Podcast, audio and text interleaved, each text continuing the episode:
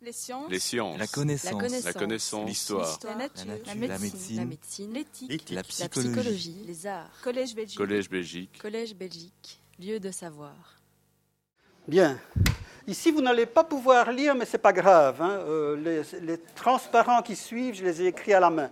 Et je suis un vieux dinosaure, je n'utilise pas les nouvelles technologies. Je joue avec des transparents. Désolé, mais c'est comme ça. euh, bon, voilà. Mais je vous montre une chose que j'ai découverte cette, cette semaine-ci. Par hasard, la Société mathématique de France organise un cycle de conférences qui s'appelle Mathématiques étonnantes. Et je me suis dit, waouh, si j'avais su ça avant, j'aurais ajouté dans mon titre, parce que mon but est de vous montrer quelques résultats étonnants, surtout un gros résultat étonnant que vous n'allez pas croire. Et vous allez sortir d'ici en disant je ne le crois pas. Il a raconté des blagues, on est le 1er avril. Donc je vais vous parler de résultats étonnants en mathématiques. Euh, ici, ce que, disent les organisateurs, ça vaut la peine de lire, le public visé est celui des étudiants d'université et élèves des grandes écoles, des professeurs du second, degré des chercheurs et ingénieurs de tout domaine.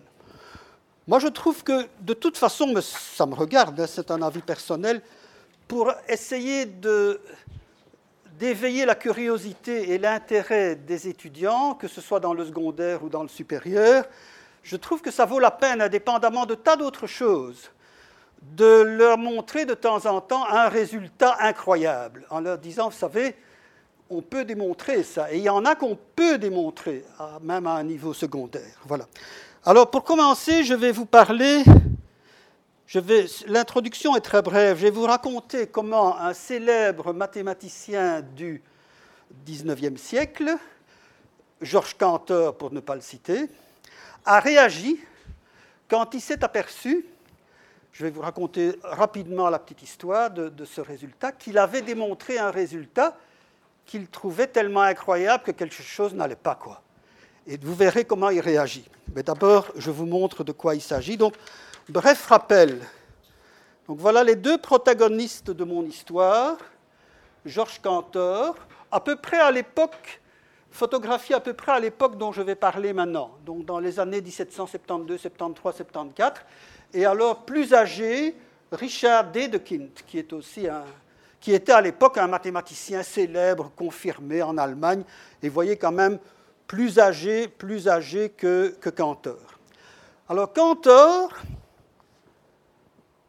Cantor rencontre Dedekind par hasard euh, à j'ai oublié le nom du patelin. En tout cas, il était en vacances en Suisse et il rencontre Dedekind. Et le courant passe et ces deux personnes se disent bah, Moi, je suis à Halle, moi, je suis à Braunschweig, est-ce qu'on ne pourrait pas correspondre? Ce qu'ils vont faire pendant pas mal d'années. Et vous allez voir que Dedekind va jouer un rôle fondamental dans ce que Cantor a eu envie de faire l'année d'après. Donc, leur rencontre, c'est 1772. En 1773, euh, pardon, 1800. En, en 1872, ils se rencontrent. 1873, Cantor commence à se poser des questions sur les ensembles infinis, en se disant est-ce qu'il n'y a pas moyen de comparer les ensembles infinis? Certains avant lui avaient essayé, Galilée par exemple avait essayé, il avait dit non, non, on ne peut pas les comparer, on n'y touche pas, c'est trop compliqué. Et Cantor se dit on va s'y mettre. Alors, qu'est-ce qu'il connaissait sur le nombre d'éléments, le cardinal, comme on dit, d'un ensemble infini? Avant de s'y mettre, ben, il savait, comme j'espère que vous savez à peu près tous, que le cardinal de l'ensemble des nombres naturels est exactement le même que le cardinal de l'ensemble des entiers positifs, négatifs ou nuls, est aussi exactement le même que le cardinal de l'ensemble des rationnels. Et Cantor, euh, va prouver l'année d'après, en 73, dans un article euh, qui contient un résultat déjà spectaculaire, mais il va prouver que l'ensemble des nombres algébriques est aussi à le même cardinal, ce qu'on appelle le cardinal dénombrable. Donc, à ce stade-là, il commence à étudier les ensembles infinis, et puis, bon, il a quatre exemples, et ils ont tous le même cardinal, c'est-à-dire, ils, ont tous, quand vous m'en donnez deux, il y a moyen de fabriquer une correspondance 1-1, une bijection, comme on dirait maintenant, mais lui dit une correspondance 1-1 de l'un vers l'autre. Bon, donc voilà où il en est. Euh, et puis, dans une de ses lettres à Dedekind, du 7 décembre 1873, il lui dit ceci, et ça c'est que beaucoup d'entre vous connaissent, mais enfin voilà, voilà comment il l'exprime. L'infini des nombres entiers n'est pas celui des nombres réels. Autrement dit, il a démontré rigoureusement que le cardinal de grand N est strictement plus petit que le cardinal de grand R, grand R étant le corps des réels. Et c'est la première fois dans l'histoire des maths qu'on voyait, avec preuve à l'appui, euh, deux ensembles infinis de même, cardinal, euh, cardinaux différents. Alors tant qu'on y est, parce que tout à l'heure je vais encore utiliser ces notations, le cardinal de grand N et de ces quatre ensembles-là, on le note Aleph 0, c'est Cantor qui a introduit la notation, Aleph qui est la première lettre de l'alphabet hébreu, et il met 0 pour indiquer que c'est le plus petit cardinal infini. Et il démontre qu'effectivement, c'est le plus petit cardinal infini. Et alors, le cardinal de grand R, il va le noter deux exposants à l'F0. Ça, j'utiliserai tout à l'heure aussi, donc je ne vous le rappellerai plus. Quand je dirai deux exposants à l'F0, ça veut dire autant d'éléments qu'il y a de nombres réels. Euh, en deux mots, pourquoi D'où vient cette notation deux exposants à l'F0 ben, Cantor démontre dans son article que il y a autant de nombres réels qu'il y a de sous-ensembles de l'ensemble des naturels. Donc le nombre de parties dans grand N, c'est le nombre de nombres naturels. Mais rappelez-vous, dans un ensemble fini qui contient petit n éléments, combien y a-t-il de parties? Il y en a deux exposant petit n. Et donc Cantor se dit, ben, celui-là, il a Aleph 0 éléments. Je viens de démontrer que ceci, c'est la même chose que le cardinal de, de l'ensemble des parties du grand N, donc je vais le noter comme ça. Voilà, ça c'est l'explication. Ok, donc là, gros pas en avant dans, l'histoire de, l'étude des cardinaux infinis. Et puis il y a une autre lettre. C'est là-dessus que je vais m'apesantir. Cantor écrit de nouveau à Dedekind le 5 janvier 1874. Donc ça n'arrête pas, hein, les lettres. Parfois c'est à deux jours d'intervalle. Donc la Bundespost était très rapide. Hein. Euh, il n'avait évidemment, évidemment, pas Internet ou les emails, mais bon. Et alors il lui pose la question que voici. Je vais la lire avec vous est-ce qu'une surface, par exemple un carré, frontière comprise, peut être mise, EA peut être mise, j'ai oublié le E, hein, peut être mise en correspondance 1-1, donc en bijection, si vous voulez, avec une courbe? Par exemple, dit-il, un segment de droite extrémité comprise. Et alors regardez ce qui suit. Donc on est en 1874. Il dit, je crois qu'il ne sera pas facile de répondre à cette question, malgré le fait que la réponse semble être si clairement non. Non, ça n'existe pas, ce n'est pas possible, qu'une démonstration apparaisse presque superflue.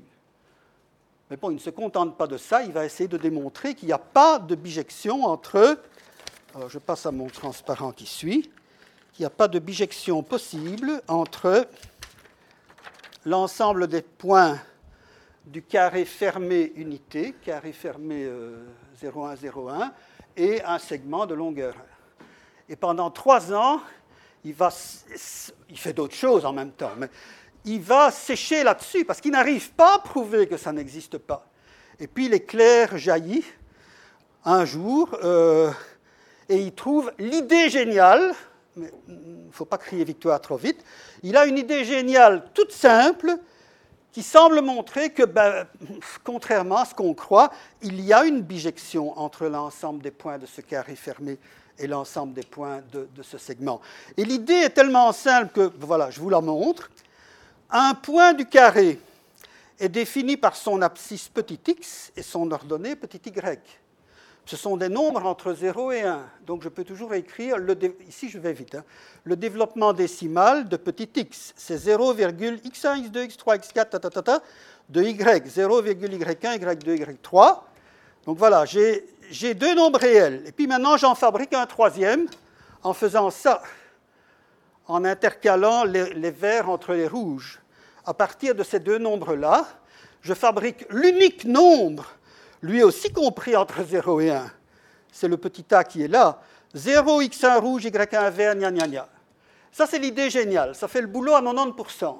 Et là, il est convaincu que, contrairement à ce qu'il a pensé pendant trois ans, ben, il, y a une telle bijection. Alors, ben, il, écrit il, deux lettres. Euh, il se pose d'abord une question. Il n'est pas tout à fait idiot, Cantor. Hein. Euh, dans ce que je vous ai dit, si vous réfléchissez un petit peu, vous allez voir qu'il y a tout de suite une difficulté. Regardez. Quand j'ai dit tout à l'heure, j'écris le développement décimal de x. Mais il y a certains nombres réels x qui ont deux développements décimaux. Ceux qui se terminent quelque part avec une kyrielle de 0 après. Donc, qu'est-ce qui se passe si par hasard x est du type 0,3000 qui est aussi égal à 0,29999 Et puis y, j'en ai choisi un sympathique comme ça. Ben, il y a deux développements décimaux différents. Lequel prendre? Ben, Suivant celui que vous allez prendre, vous n'allez pas trouver le même A. Donc il y aura un point ici. Chacun des développements décimaux va vous donner un A, mais ce seront deux A différents. Donc vous voyez, regardez, le, le A qu'on obtient en mettant les verts entre ces nombres-là, c'est ça. Celui qu'on obtient en mettant les verts entre ces, chiffres-ci, c'est ça. Ce n'est pas le même. Donc, il y a un problème. Et alors, il, se dit, oui, il y a un problème, on, va rectifier le tir en disant, il suffit de toujours choisir le développement d'un des deux types. De décider que, bon, euh, soit on choisit toujours, quand, il y a les deux développements, soit on choisit toujours le développement qui se termine par plein de zéros, soit on choisit toujours celui qui se termine par 999. Et là, il croit qu'il a résolu le problème. Et il écrit, il écrit à Dedekind en disant Oui, il y avait une petite difficulté, mais qu'est-ce que vous pensez de ceci? Dedekind réagit en disant Le lendemain, il y a une lettre qui part en disant Sorry, mais la démonstration n'est pas correcte, parce que regardez, l'application qui est définie là des points du carré vers les points du segment, elle n'est pas surjective. Il y a des points du segment qui ne sont l'image de rien du tout. Et il dit, prenez par exemple, prenez par exemple le, petit a, donc le point du segment qui a ces coordonnées-ci. 0,2, il le donne explicitement, il lui donne explicitement un contre-exemple pour montrer qu'il a raison. Alors, que, quel est le x correspondant? Ben, C'est x égale 0,29999, on n'y peut rien. Mais on a dit, ben non, on va choisir tous ceux de type alpha. Donc il y a quelque chose qui ne va pas. On pourrait dire, oh, mais alors on choisit tous ceux de type bêta plutôt. Ben non. Alors il y aura un autre contre-exemple. Donc quelque chose ne va pas. Et en plus, dans la discussion qu'il a avec Dedekind, euh, ils se rendent compte, donc il y a un échange de correspondance hein, pendant euh, une grosse semaine, et Dedekind lui dit, oui, bon, regardez ici, regarde, si tu choisis si tu choisis systématiquement les développements qui se terminent par plein de zéros, alors les points du côté droit du carré, comment vas-tu les écrire? Ben, Il faut les écrire 0, quelque chose. Mais l'abscisse d'un point du côté droit, c'est 1. Alors 1, je dois l'écrire, je suis obligé de l'écrire 0,99999, donc ça ne va pas. Et si je choisis, si je prends l'autre option, j'ai des ennuis avec le côté gauche. Donc on a des ennuis avec les bords. Euh, et mais Dedekind lui dit bon, il ne le dit pas comme ça, mais il dit bon, la démonstration c'est génial, mais il faut serrer quelques boulons. Et alors, bon, Cantor, Cantor serre les boulons en question, et alors il, y arrive, il y arrive, il arrive à montrer qu'il y a une bijection. Et alors voilà, voilà comment ça se termine. Le 29 juin 1877, il écrit ceci. Il croit qu'il a une démonstration correcte, il en est convaincu, qu'il n'y a plus rien à dire. Et il écrit à Dedekind Tant que je n'aurai pas reçu votre approbation, je ne pourrai que dire Je le vois, mais je ne le crois pas. ce qui est intéressant, c'est que toutes ces lettres sont en allemand, et je le vois, je ne le crois pas, c'est en français. Donc il écrit cette, expression française, euh, je vous dirai après d'où elle vient, euh, mais sous-entendu, oui, bon, je vois, j'ai la démonstration devant moi, un peu comme tout à l'heure, vous, quand vous sortirez de la salle, mais vous n'aurez pas ma démonstration, elle est trop longue. Mais vous direz, oui, il affirme que ceci est vrai, mais je ne le crois pas. Bon, mais lui ne le croyait pas non plus, puis finalement, il, le croit. Parce que Dedekind lui répond, j'ai revu une fois encore votre démonstration et n'y ai trouvé aucune lacune. Je suis sûr que votre intéressant théorème est correct et je vous en félicite. Et alors là, il est tout content. Donc, euh, il change du tout au tout. Et alors, ceci est un jeu d'enfant. À partir de là, mais ça, ça c'est tout bête. Une fois qu'on sait qu'il y a euh, la bijection dont je vous ai parlé, Cantor généralise immédiatement à toutes les dimensions d'espace euclidien, euh, toutes les dimensions finies, et il démontre qu'il y a autant de points dans le segment fermé 0,1 que sur toute la droite réelle, que dans tout le plan réel, que dans tout l'espace euclidien réel à n dimensions. Mais ça, c'est facile. Ça, c'est facile. C'est le même truc, il faut serrer le boulon aux bons endroits. Donc voilà, ça c'est un exemple typique si vous racontez, je ne sais pas ce qui se passerait si vous racontez à des étudiants du secondaire, vous leur dites, regarde, regarde le tout petit segment qui est ici, un, un micron de longueur. Est-ce qu'à ton avis, il y a autant de points dans ce petit segment fermé d'un micron de longueur que dans tout l'espace R3 Bon, ben oui, la réponse est oui. Mais évidemment, c'est deux choses différentes. Moi, je fais des gestes dans l'espace physique, ça c'est un truc de maths. Hein. Donc il faut, être prudent. Voilà. Alors maintenant, je commence mon exposé. Ah, je vous signale aussi que euh, 12 ans après, vous avez tous entendu parler de la courbe de Peano, qui est une courbe continue passant par tous les points d'un carré fermé, mais passant beaucoup de fois par chaque point. Ce qui se passe, c'est que Dedekind avait fait remarquer à Cantor que son application bijective n'était pas continue. Et euh, Peano a voulu en trouver une continue, ce qu'il a fait, mais il a mis 12 ans. Euh, et alors, bon, il a fabriqué comme ça la courbe de Peano en, modifiant un petit peu l'idée de Cantor. Voilà. Alors maintenant, je vais vous parler de nombres premiers, puis de graphes aléatoires, et puis je vais vous montrer un théorème que vous n'allez pas croire. Mais c'est en deux temps. Vous n'allez d'abord pas croire l'énoncé, et dans cet énoncé apparaît un objet, et tout à la fin de l'exposé, je vous dirai quelles sont les propriétés de cet objet, vous ne les croirez pas non plus. Et il y en a deux pages, je ne les montrerai pas toutes. Mais je suis convaincu que certains vont sortir d'ici en disant Mais non, il, doit y avoir une erreur, quelqu'un a mal lu, le référé n'a pas fait son boulot, le, bon, le reviewer non plus. Alors, bon, très rapidement, là je me permets d'aller vite. Hein. D'abord, un petit rappel sur les nombres premiers. Ben, un nombre premier, c'est un nombre euh, entier strictement positif qui a exactement deux diviseurs. Il vaut mieux prendre ça comme définition plutôt que la vieille définition qui n'est divisible que par lui-même et par l'unité. Non, non, on ne veut pas que 1 soit premier. Pourquoi? Parce que c'est comme ça, si 1 était premier, ça compliquerait plein de choses. Bon. Donc, on veut juste deux diviseurs. Exemple, 5 est premier parce qu'il a juste deux diviseurs, 1, 1 et 5. Alors, si, si vous allez un peu plus loin, est-ce qu'il y a, ça je vous le donne comme gag, est-ce qu'il y a des nombres premiers faciles à retenir? Ben, En voilà un de 8 chiffres. Celui-là, il est facile à retenir. Hein. Vous dites simplement 2, 3, 4, 5, 6, 7, 8, 9. C'est premier. Vous pouvez me croire. Hein. Si vous commencez par un, ce n'est pas premier. Hein. Bon. En voilà un autre qui a 9 chiffres. Il est tout aussi facile à retenir. 3, 4, 5, 6, 7, 6, 5, 4, 3. Bon. Donc, vous voyez des nombres premiers de plus en plus grands. Y en a-t-il de plus grands? Oui, en voilà, je vais vous en montrer un tout de suite. Le voilà. C'était à une époque connue le plus grand nombre premier connu. Vous voyez, known prime. C'est 2 exposants 23 209 moins 1. Le voilà.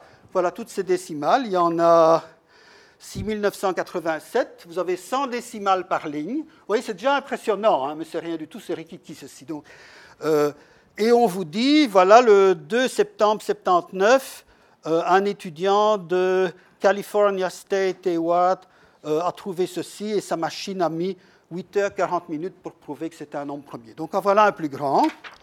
Y en a-t-il encore un Y en a-t-il de plus grand? Oui, je vais vous en montrer un beaucoup plus grand. Euh, oui, le voilà. Ah, attention, je vais vous le montrer. Ici, on a vu le nombre premier sur une feuille à 4.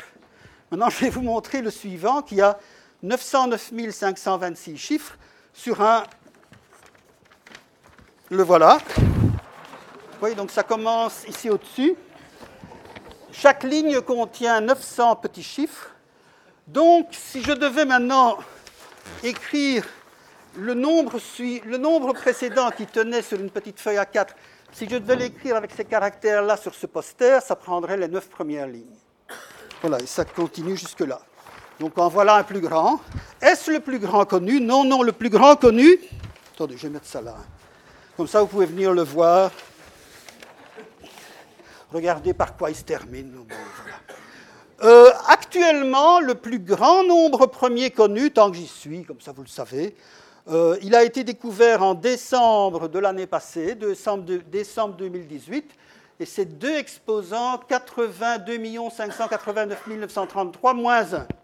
Si vous vouliez l'écrire, vous avez les décimales sur le web. Hein. Si vous dites je vais imprimer les décimales, oui, mais alors vous avez besoin de 3, 3300 feuilles à 4 ou 28 euh, posters comme celui que je viens de vous montrer. En passant, vous pourriez vous demander, tiens, pourquoi est-ce qu'à partir de là, on ne trouve plus que des puissances de 2 moins 1 Non, il se fait que un nombre entier qui est de la forme 2 exposant n moins 1, si vous l'écrivez en binaire, tous ces chiffres binaires sont égaux à 1.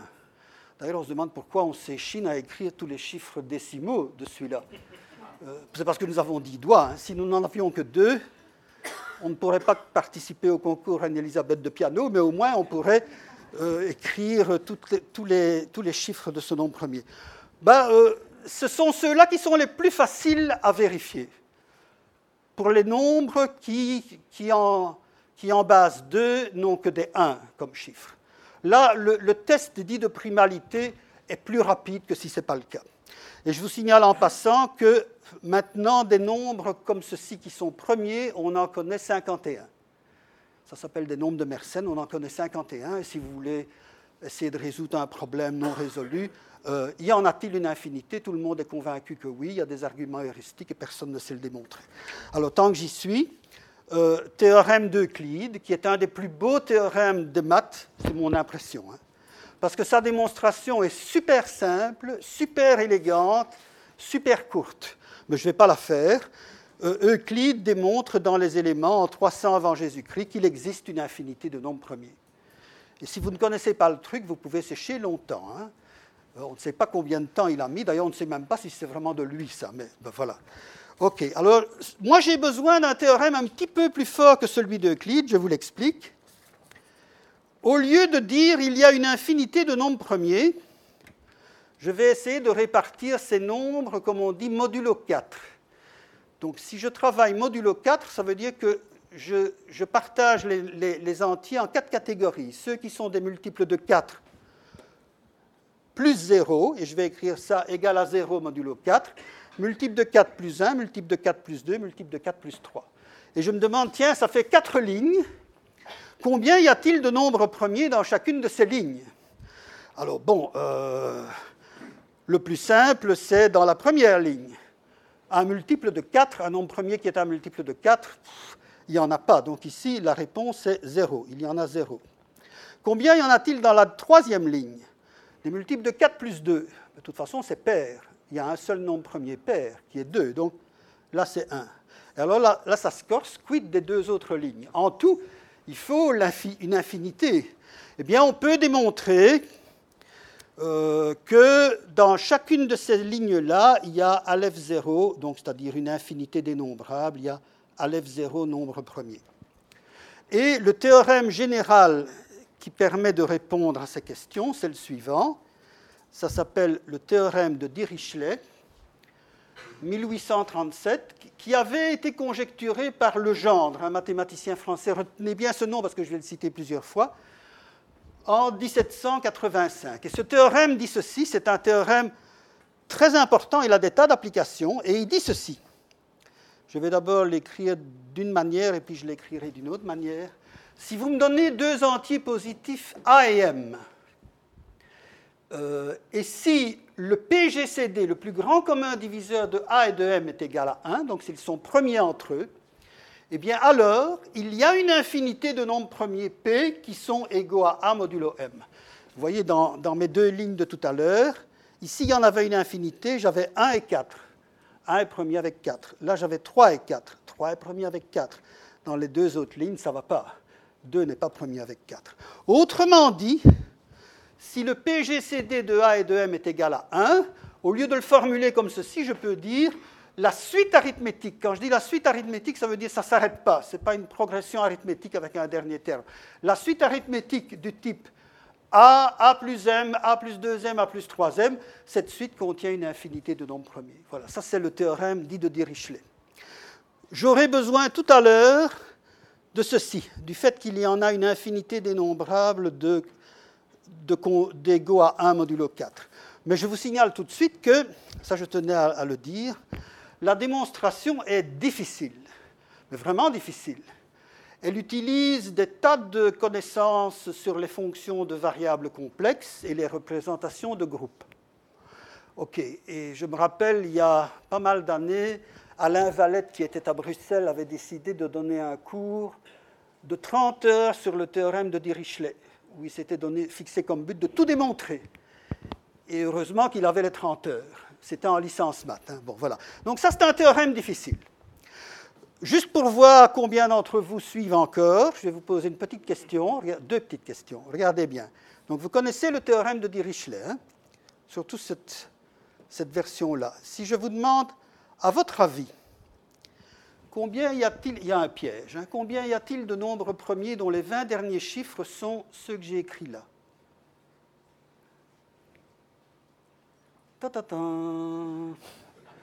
Silence de mort. Ben oui, il y en a zéro, il n'y en a pas. Regardez, le dernier chiffre est un 5. École primaire, je ne sais pas si ça s'enseigne encore. Hein. Quand un nombre entier se termine par 5, il est divisible par 5. OK, donc il n'y en a pas. Et maintenant, imaginez que je fasse la même chose, au lieu du 5, je mets un 9. Là, vous ne savez pas. Si par Dirichlet, vous le savez. Il y en a une infinité. Pourquoi? Parce que prenez un peu le nombre formé des 20 dernières décimales. Ce nombre n'est divisible ni par 2 ni par 5. Donc son PGCD avec 10 exposants, 20, qui n'a que des facteurs 2 et 5, ce PGCD vaut 1. Donc, dans la suite arithmétique qui commence par ça, et puis j'ajoute plus une fois 10 exposants 20, plus deux fois 10 exposants 20, euh, ben, euh, les 20 derniers chiffres seront toujours ceux-là. Et donc la réponse c'est ici, il y en a une infinité. Et en fait, vous voyez que ça n'a aucun intérêt, mais imaginez que vous prenez, vous écrivez au hasard un million de chiffres, mais vraiment, vous mettez d'abord votre numéro de carte d'identité, l'âge de votre grand-mère, puis vous mettez 1000 chiffres zéros, puis vous mettez les 200 premières décimales de pi, et vous terminez par n'importe quoi, mais de préférence un 1, un 3, un 7 ou un 9. Ben, le même raisonnement est valable, et vous savez par Dirichlet qu'il y a une infinité de nombres premiers qui se terminent par les chiffres que vous avez fixés. Voilà. Ça n'a pas beaucoup d'intérêt, mais c'est rigolo. Voilà. Alors, tant que j'y suis, je vous signale. Jean Maouin avait déjà fait la, même remarque l'année passée, mais je vais, je vais la refaire d'une autre manière. Euh, qui était ce monsieur Dirichlet ben, Il est né à Düren, en Allemagne. Düren, c'est un petit patelin entre Aix-la-Chapelle et Cologne, entre Aachen et Köln. Euh, il est né en 1805, il est mort à Göttingen où il a succédé à Gauss, il a repris la, chaire de Gauss à la mort de, son maître Gauss, et il s'appelait Peter Gustav le jeune Dirichlet. Moi j'ai appris ça quand j'étais étudiant en maths et personne ne m'avait jamais dit pourquoi, pourquoi le jeune Dirichlet, pourquoi le jeune? Alors qu'il est né en Allemagne. Bon, eh bien simplement parce que la famille de, de, de ce monsieur était originaire d'un patelin qui existe encore, un hameau, hein, qui s'appelle toujours Richelette, un hameau près de Liège. Donc si vous voyez Liège, il y a la fabrique d'armes de Herstal dont la Wallonie est si fière, enfin bon, vous faites 10 km vers l'est et vous tombez sur le petit hameau de Richelette. Alors le père, qui s'appelait Antoine et qu'on appelait Antoine de Richelette. Très souvent, on donnait aux gens le on les qualifiait par leur prénom et puis on disait d'où il venait ou où il habitait. Donc Antoine de Richelette, il s'installe à Duren et à Duren naît son, fils qu'il euh, prénomme Peter Gustav. Mais comment font les habitants de Aachen? Eh bien, pour le distinguer d'Antoine de Richelette, on dit ben, c'est le jeune de Richelette. Ben, Ce n'était pas le papa, c'était le jeune. Et le jeune de, de Richelette, prononcé, germanisé, ça devient le jeune d'Irichlet, avec un ch allemand. Voilà, donc ça c'est l'origine de le jeune. Si vous voulez voir Richlet, j'ai été voir dans, j'ai été voir dans le célèbre Atlas Ferraris de 1777. Vous voyez, Richelet est là. Donc Herstal est très loin ici. Hein. Là, vous avez un patelin qui maintenant s'appelle Blény. Et Richelet est ici, et ces cartes sont tellement précises qu'on peut compter les maisons. C'est fabuleux. Hein. Il y a 300 cartes comme ça. Et même dans les villes, vous pouvez compter les maisons. Il y, a 25, il y avait 25 maisons. Si vous allez sur Google Earth et que vous tapez Richelet, vous allez mettre du temps, mais vous pourrez vous balader dans Richelet et vous, verrez que bon, c'est plus des fermes, c'est des villas, mais il n'y en a pas beaucoup plus que 25. Enfin voilà, ça c'est euh. Je vais encore vous montrer ceci. Il est tellement célèbre en Allemagne que la Deutsche Post a émis six timbres en l'honneur de Peter Gustav Lejeune d'Irichelet. Alors regardez ce qui est écrit ici. Ce timbre-ci, Primzahlsatz von Dirichlet. Donc le théorème des nombres premiers de Dirichlet, et c'est ce que je vous ai écrit, au lieu de, PGCD, il y a euh, ça, et vous avez unendlich viele Primzahlen. Donc là, vous avez le théorème dont je vous ai parlé. Alors, bon, quelque chose d'un peu plus simple. La fonction de Dirichlet, qu'on a tous vu dans des cours élémentaires d'analyse, c'est une fonction euh, de R dans R qui vaut 1 quand x est rationnel et qui vaut 0 partout ailleurs. Là, vous avez le problème de Dirichlet avec un Laplacien. Là, vous avez la série de Dirichlet en théorie analytique des nombres. Donc, ce monsieur a fait des tas de choses.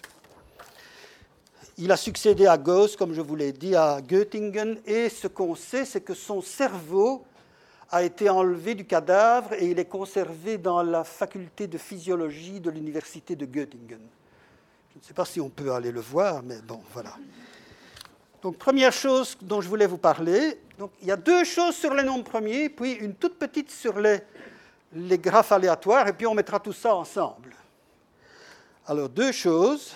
La deuxième chose, ça n'a rien plus carabiné, mais bon, je vais vous parler des carrés modulo P. Alors, imaginons que je regarde ce que donnent tous les nombres entiers quand je les réduis modulo P, c'est-à-dire quand je regarde le reste de leur division par P. Ben, je vais trouver comme reste possible, tout à l'heure je trouvais 0, 1, 2, 3, quand, ben, tout à l'heure c'était 4, ici c'est un nombre premier impair, 0, 1, P-1. Ça d'habitude on l'appelle ZP. Cet ensemble de P nombres se comporte comme un corps, comme le, il a toutes les, enfin toutes, il a les principales propriétés des corps. Je vous donne un exemple tout de suite.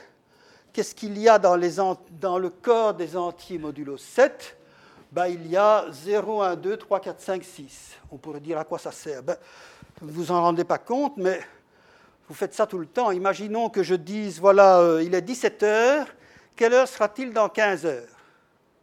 Qui est-ce qui va répondre? Il sera 32 heures. Mais non, parce que vous êtes habitué depuis la première primaire, si vous avez eu un instituteur qui comprenait encore ça, euh, que, bon, 32, il faut retirer 24, donc, en fait, il sera 8 heures. Euh, donc, modulo, modulo 24 ou modulo 12, on le fait tout le temps quand on joue avec des heures. Modulo 97, ça se trouve aussi dans vos numéros de compte bancaire. Prenez un compte bancaire qui a 12 chiffres, enlevez les, deux derniers, il reste 10 chiffres, euh, réduisez ce, nombre de 10 chiffres par modulo 97 et vous allez retrouver les deux derniers qui forment les deux chiffres de, contrôle. Alors, on va s'intéresser au nombre qui sont obtenus quand on élève cela au carré. Alors, pour se simplifier la vie, il est beaucoup plus malin de remplacer 0, 1, 2, 3, de ne pas toucher à 0, 1, 2, 3, mais de remplacer 4, 5, 6 par moins 3, moins 2, moins 1. Parce qu'après tout, un multiple, de, un multiple de 7 plus 4, c'est la même chose qu'un multiple de 7 moins 3. Un multiple de 7 plus 5, c'est la même chose qu'un multiple de 7 moins 2. Donc, c'est le même ensemble. Mais ça, ça va beaucoup plus vite. Pour les élever au carré, je peux oublier les trois derniers. Et je trouve que les carrés sont ben, 0 au carré, ça fait 0, 1 au carré, ça fait 1, 2 au carré, ça fait 4, 3 au carré, ça fait 9, modulo 7, ça fait 2. Donc, voilà, j'ai tous les carrés. Conclusion, les autres sont des non carrés.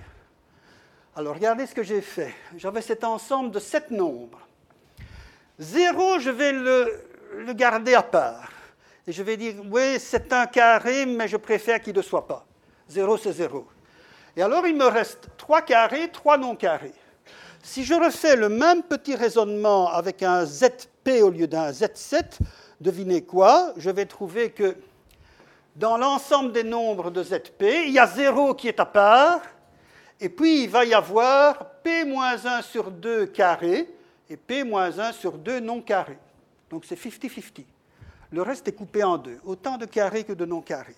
Ce n'est pas difficile à démontrer. Et si vous essayez de regarder comment les carrés et les, non carrés se multiplient, je, vais vite, mais ça se démontre facilement. Hein. Bon.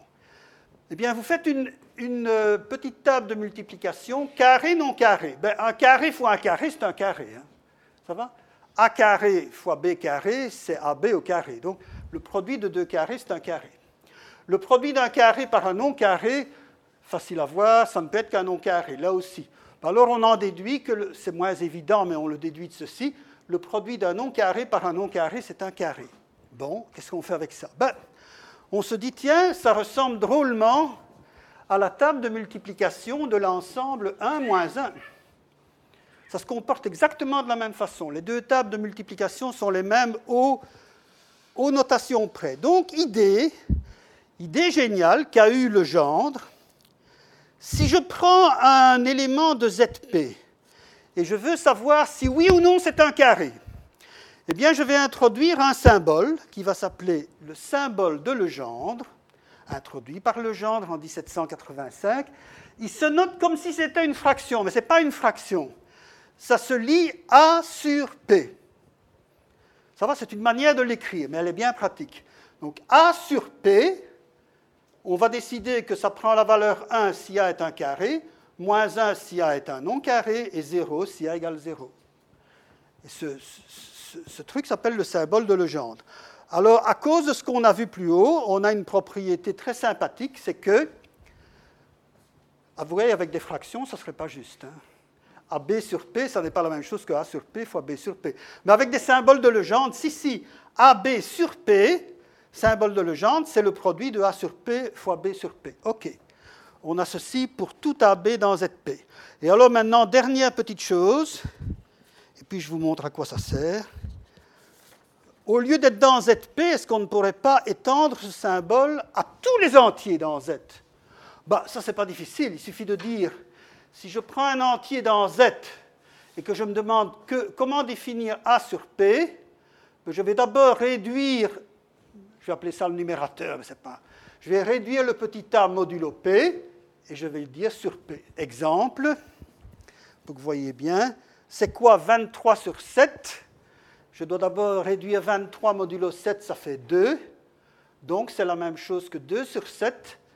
Et on a vu tout à l'heure que dans Z7, 2 est un carré, donc ça vaut 1. Si on me demande 17 sur 7, je réduis modulo 7 ça fait 3, et on a vu tout à l'heure que 3 n'était pas un carré, donc ça fait moins 1. Et si on me demande 14 sur 7, bah, ça fait 0 sur 7, et ça c'est 0. Bon, donc on, en est là. Alors ici, je vais au-devant d'une question euh, que beaucoup de gens se poseraient, peut-être pas vous hein, dans la salle. Vous n'êtes pas un échantillon euh, tout à fait pris au hasard. Beaucoup, de gens se diraient, oui, quand même c'est matheux. À quoi ça peut servir de savoir dans un ensemble d'entiers modulo P lesquels sont des carrés et lesquels sont pas des carrés? Et on paye des gens pour faire ça. Et ils publient des trucs et ils enseignent ça, mais c'est scandaleux. Bon, alors, euh, à l'époque où le gendre a mis ça au point, il ne se douterait pas que ça aurait des applications concrètes bien plus tard. Donc, en allant très vite, mais je vois qu'Yves Regemad est dans la salle, si vous voulez avoir des, des infos, vous lui demandez à la sortie ben, savoir, savoir quand un élément de ZP est un carré, ça permet de savoir quand une équation du second degré ax2 plus bx plus c égale 0 a ou n'a pas des racines dans ZP. Parce que ça ou ça n'a pas des racines suivant que le b2 moins 4ac est ou n'est pas un carré. Donc, vous allez dire, à quoi ça sert de savoir? Ah, eh bien, ça sert à faire de la géométrie algébrique euh, c'est-à-dire à étudier des courbes algébriques, mais des courbes algébriques qui sont données par des, systèmes de polynômes, mais des polynômes à coefficients dans ZP. On pourrait dire, ça, ça sert à quoi? Ben, Parmi ces courbes algébriques, il y en a qui s'appellent les courbes elliptiques, qui ne sont pas des ellipses, qui sont des courbes du troisième degré. Et les courbes elliptiques servent maintenant en cryptologie à avoir des systèmes de chiffrement de l'information qui ne sont pas piqués des verres et en tout cas très difficiles à, euh, à déchiffrer. Voilà, donc si on veut vraiment des applications concrètes, oui, ben ça sert en cryptologie. Et quelqu'un qui suit le cours, je suppose dans ton cours ou dans celui d'Olivier, il, n'échappe pas au symbole de Legendre et même au symbole de Jacobi, qui est l'élève de Legendre. Bon, voilà, il faut ça. Et alors maintenant, voilà le deuxième théorème dont j'ai besoin. L'énoncé est effrayant. Hein. Donc ça s'appelle la loi de réciprocité quadratique de Gauss. Alors regardez bien. Ça a été conjecturé par Euler et de nouveau Legendre, qu'on trouve partout. On trouve ce type partout. Hein. Mais il a fait beaucoup de choses. Mais ça, il l'a conjecturé. Et ça a été démontré par Gauss à 19 ans. Donc je vais vous montrer une photo quand il avait 26 ans. Voilà, ce n'est pas la photo traditionnelle où il, a, où il a son petit chapeau là. Ça, c'est Gauss à 26 ans. Ben là, il n'en avait que 19. Et il démontre le théorème que voici. Et il en trouve, il y réfléchit toute sa vie. Et il en trouve huit démonstrations différentes. Alors, tant que j'y suis, je vous montre aussi que ce théorème devrait figurer dans le Guinness Book, mais y figure-t-il? Oui, probablement. Regardez, voilà, voilà deux pages de la revue American Mathematical Monthly de 1963. Regardez le titre de cet article qui fait une page et demie. Le titre dit c'est la 152e démonstration de la loi de réciprocité quadratique. Je n'ai pas été vérifié après 1963 combien il y en a de nouvelles, mais ce qu'on sait, c'est qu'actuellement, en mathématiques, le théorème qui a le plus de démonstrations différentes, donc Gauss en avait neuf, hein, si, si, ça doit frôler les 200 à mon avis, c'est, on pourrait dire c'est le théorème de Pythagore. Non, non, non, non, non, le théorème de Pythagore en a beaucoup, mais pas autant. Eh bien, c'est au moins 153. Donc ça, c'est une petite remarque pour dire que ce théorème est important. Et qu'est-ce qu'il dit? Il dit ceci. Regardez. Si j'arrêtais là, ce serait même très joli. Il dit que si P et Q sont des nombres premiers, impairs, distincts, ça va, donc P et Q sont premiers, ce n'est pas deux fois le même, et ils sont impairs. Eh bien alors, le symbole P sur Q a la même valeur que le symbole Q sur P. Ce qui veut dire, vous allez comprendre le titre, que, disons-le autrement, imaginons que ceci vaille 1. Ça voudrait dire que P est un carré modulo Q. Alors ça vaut aussi 1. Ça voudrait dire que Q est un carré modulo P. Donc si, j'arrêtais là, mais j'arrête pas là, hein, si j'arrêtais là, ça voudrait dire que si P est un carré modulo Q, alors réciproquement, ta, ta, ta, réciproquement, et on joue avec des carrés quadratiques, alors réciproquement, Q est un carré modulo P. Le problème, c'est que ce n'est pas tout à fait vrai, c'est vrai trois fois sur quatre. Donc, c'est tout le temps vrai, sauf si, sauf si P et Q sont tous les deux des multiples de 4 plus 3. Et alors, c'est faux. Donc, dans ce cas-là, et vous voyez que ça fait 4 cas en tout, hein, euh, dans, ce cas-là, il faut mettre le signe moins devant. Et alors, si P est un carré modulo Q, dans ce cas-là, Q est un non carré modulo P. Vous pourriez dire, et alors, et alors, et alors, et alors. Bon, ben, euh, d'une part, ça va jouer tout à l'heure, mais ça joue ça aussi plein d'applications. Mais je vais vous montrer un tout petit exemple. Ah, voilà, ça va. Un tout petit exemple concret. Supposez que si on peut calculer mentalement, si on a eu un bon instituteur dans le temps qui faisait faire du calcul mental, mais je ne sais pas si ça existe encore, les parents doivent protester à mon avis, en disant qu'on torture leurs gosses. Mais imaginons que je pose la question 19 est-il un carré modulo 43 Comment feriez-vous? Ben, Vous allez prendre Z43. Ben, il y a, dans Z43, il y a 21 carrés. Vous allez élever 21 fois. Vous allez voir quels sont les 21 carrés. Puis vous allez voir s'il y en a un qui est égal à 19. Oui, mais ça peut aller beaucoup plus vite mentalement, regardez. Pour répondre à cette question, il suffit que je connaisse la valeur de 19 sur 43. Ce sont deux nombres premiers. impairs, distincts. Et regardez, euh, ils sont tous les deux des multiples de 4 plus 3. Donc je suis dans le cas embêtant. Conclusion, je retourne l'espèce de fraction qui n'en est pas une et je mets un moins devant par la loi de réciprocité quadratique. Maintenant, le numérateur de ce machin est plus grand que 19. Donc, avec ce qu'on a vu, je réduis modulo 19. Ça fait 38 plus 5. Donc, ça fait moins 5 sur 19. Ah ah, mais maintenant 5 est congru à 1 modulo 4. C'est un multiple de 4 plus 1. Donc, je suis dans le cas où si je permute numérateur-dénominateur, le signe moins reste.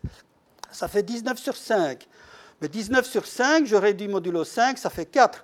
Moins 4 sur 5, 4 ben, est un carré, hein. donc ça fait moins 1, et j'en conclus. Et franchement, je veux, bien vous le faire, les yeux fermés avec les mains attachées derrière le dos et rien du tout. Hein. Euh, évidemment, si vous me donnez un nombre de 40 chiffres, est-ce un carré modulo un nombre de 40 000 chiffres? Bon, là, il faut demander à une machine, mais ça va très très très vite. OK, donc voilà à quoi ça sert. Alors avant de passer maintenant aux, aux graphes aléatoires et puis d'énoncer le théorème que vous n'allez pas croire, je dois dire un petit mot, parce que ça vaut la peine, de ce monsieur Adrien Marie Legendre. Alors voilà, qui a fait des tas de choses en mathématiques. Hein. vraiment, allez, j'en ai ici, écrit quelques-unes. Il a fait de la théorie des nombres, symbole de Legendre. Euh, il n'a pas réussi à démontrer la réciprocité quadratique. Hein. Mais tout un temps, il a dit à Gauss, si, si, si, je l'ai. Et Gauss a dit, non, non, non, tu ne l'as pas, et moi j'en ai neuf. Bon, ok.